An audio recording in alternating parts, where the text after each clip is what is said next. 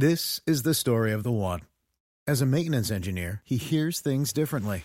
To the untrained ear, everything on his shop floor might sound fine, but he can hear gears grinding or a belt slipping.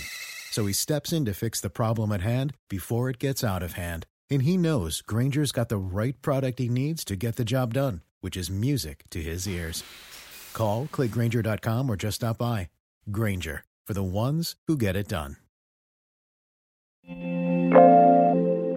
NASA replaces Artemis 1's leaky fuel seals.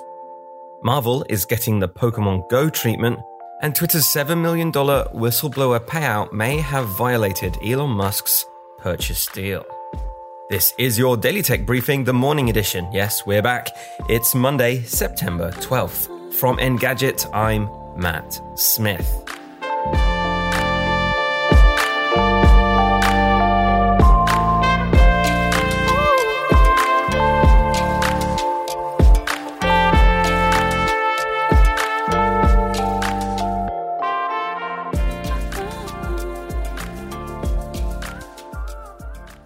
I didn't know how Marvel could shoehorn its characters and stories anywhere else beyond all the movies, TV shows, games, and toys, but now it wants you thinking about those heroes wherever you go.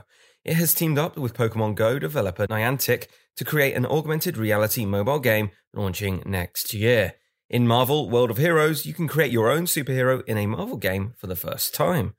You will patrol your neighborhood to thwart crimes, take on criminals, and fend off interdimensional threats.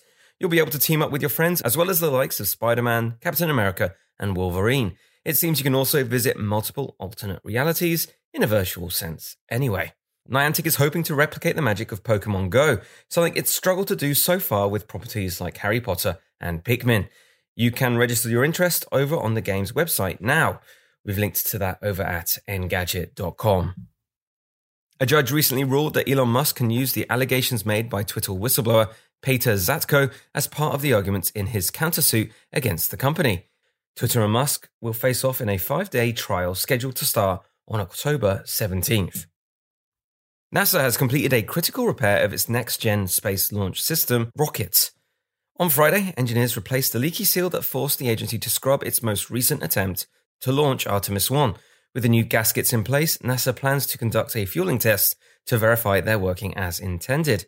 In the dry run, engineers will attempt to load the SLS with all 736,000 gallons of liquid hydrogen and oxygen that it would need during a regular flight. NASA now hopes to complete that test as early as September 17th.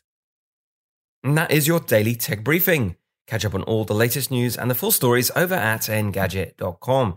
And if you like what you're hearing, subscribe to these tech briefings wherever you get your podcasts or sign up for our newsletter the morning after. Sign up for that over at engadget.com. Thanks once again for listening, and I'll be back tomorrow.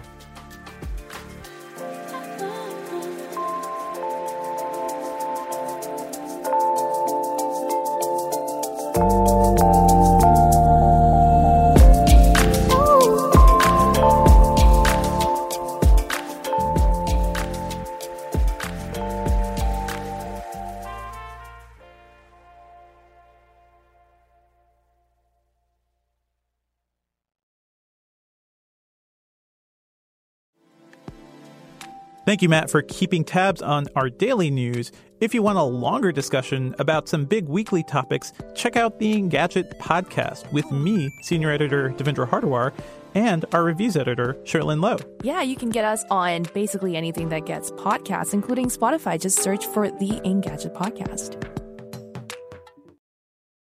Want to learn how you can make smarter decisions with your money? Well, I've got the podcast for you.